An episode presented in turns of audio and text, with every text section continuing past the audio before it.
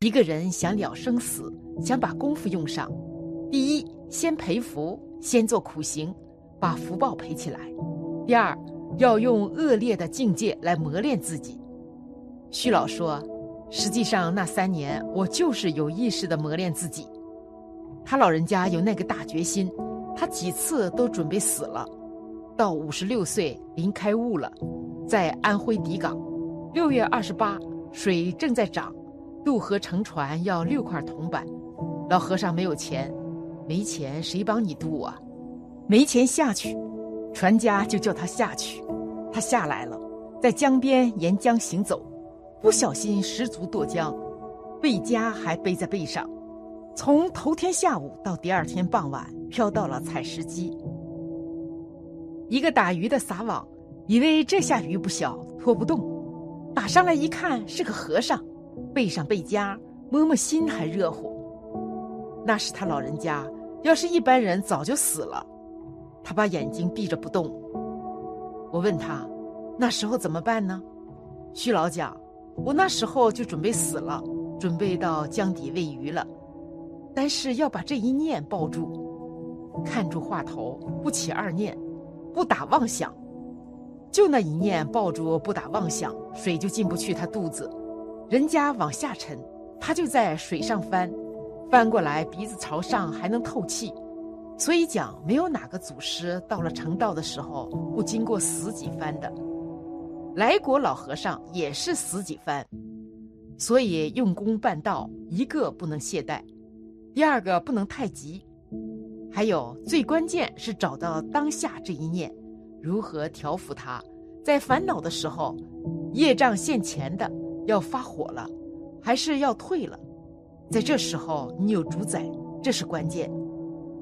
要是没有主宰，烦恼抵挡不住就退了。现在有多少出家人跑回去了？就是当下这一念，那个不好的妄想现前，他觉察不了，觉察不了。你怎能做得主？还有的遇到逆缘，逆缘有几种，就怕遇到的是孽缘，就是姻缘。遇到孽缘，他老是缠着你，你也没办法呀。所以讲，这个觉照力是根本。老和尚那时，他的年谱上有记录，老和尚三十六岁，身体那么大，身体又好，长得又壮，在宁波晚上坐夜班船。船上人多，热得不得了。到夜里凉快了，晚上人都倒在船板上休息，老和尚也在那儿睡着。一个青年妇女和他就睡在一起。到了下半夜，那妇女把衣服脱光，往老和尚身上洗，扯老和尚的衣服。老和尚惊醒了，一看是个青年妇女，老和尚赶紧起来，把双腿盘起来，持楞严咒，也不吱声。这个女的也不敢动，把衣服穿上。这是关键时候。要是现在有些青年没有觉照力，脑子没做主，戒就破了呀。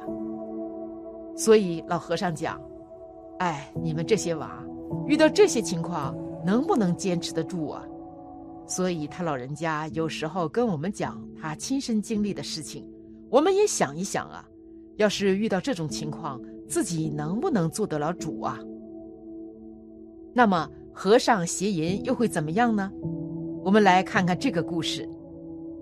滦州有个商家子弟，名叫尤家生，幼童时期由父母做主，与同乡徐家之女徐小娇定下娃娃亲，双方写下文书，约定孩子们长大成人之后，让两人结为正式夫妻。尤家生十五岁时，跟随父亲到外省经商，数年没有音信。徐小娇已经到了出嫁的年龄，尤家又没有丝毫音信，徐家翁不免着急起来。徐小娇貌美如花，婀娜多姿，早已名声在外。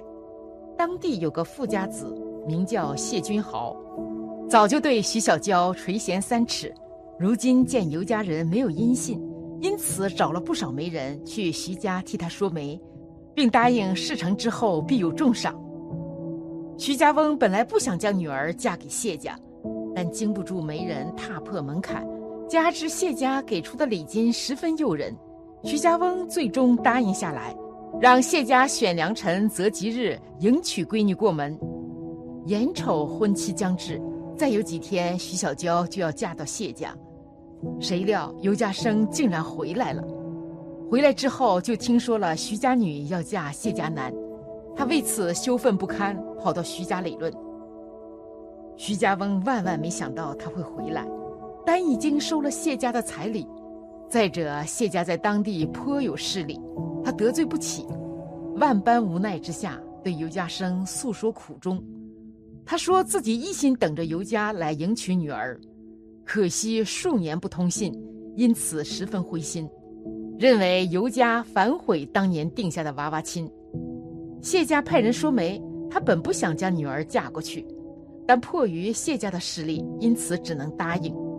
现如今他是两头难。唯有一个方法可以解决，那就是尤家生带着徐小娇私奔，从此再也不要回来。若是谢家人来找茬，他则可以推脱说有强人抢走了闺女，让谢家人找强人要人去。尤家生立即答应，徐家翁将家中两匹骡子牵出来，让尤家生带着徐小娇速速离去。父女洒力分别。尤家生带着徐小娇骑着骡子疾驰一夜，抵达通州。他们走后不久，有人告知谢家人，说徐家之女被人拐走。谢家大为光火，谢君豪召集上百人骑快马急追。尤家生有个姑姑嫁到通州，眼下无处投奔，只能带着徐小娇找到姑姑家，希望姑姑可以暂时收留他们。怎知敲开院门，对姑姑诉说了自己的遭遇，请求姑姑收留之时，姑姑却死活不依，扬言三年不登门，是亲也非亲。姑侄许多年没来往，早已经断绝了亲戚情分。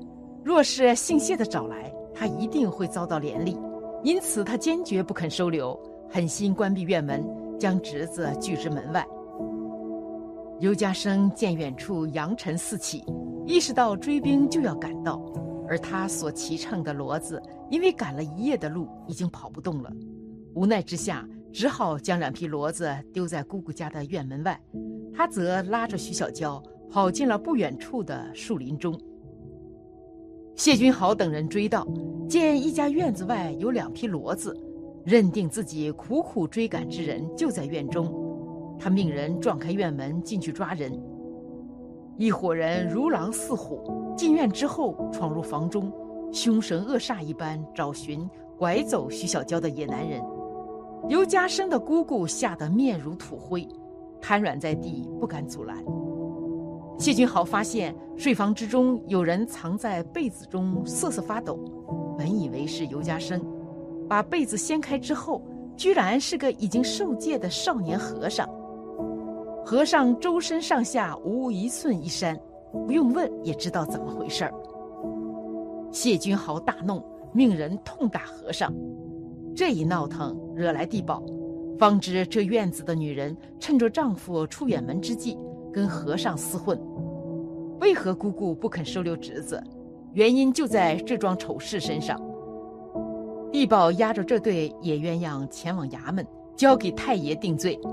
此事迅速传开，成为一件笑谈。汤用忠评价此事：因追赶拐走新娘之人而揭发一桩僧人丑事，这究竟是巧合还是冥冥中注定？坊间之人各有不同见解，谓之恶僧淫报。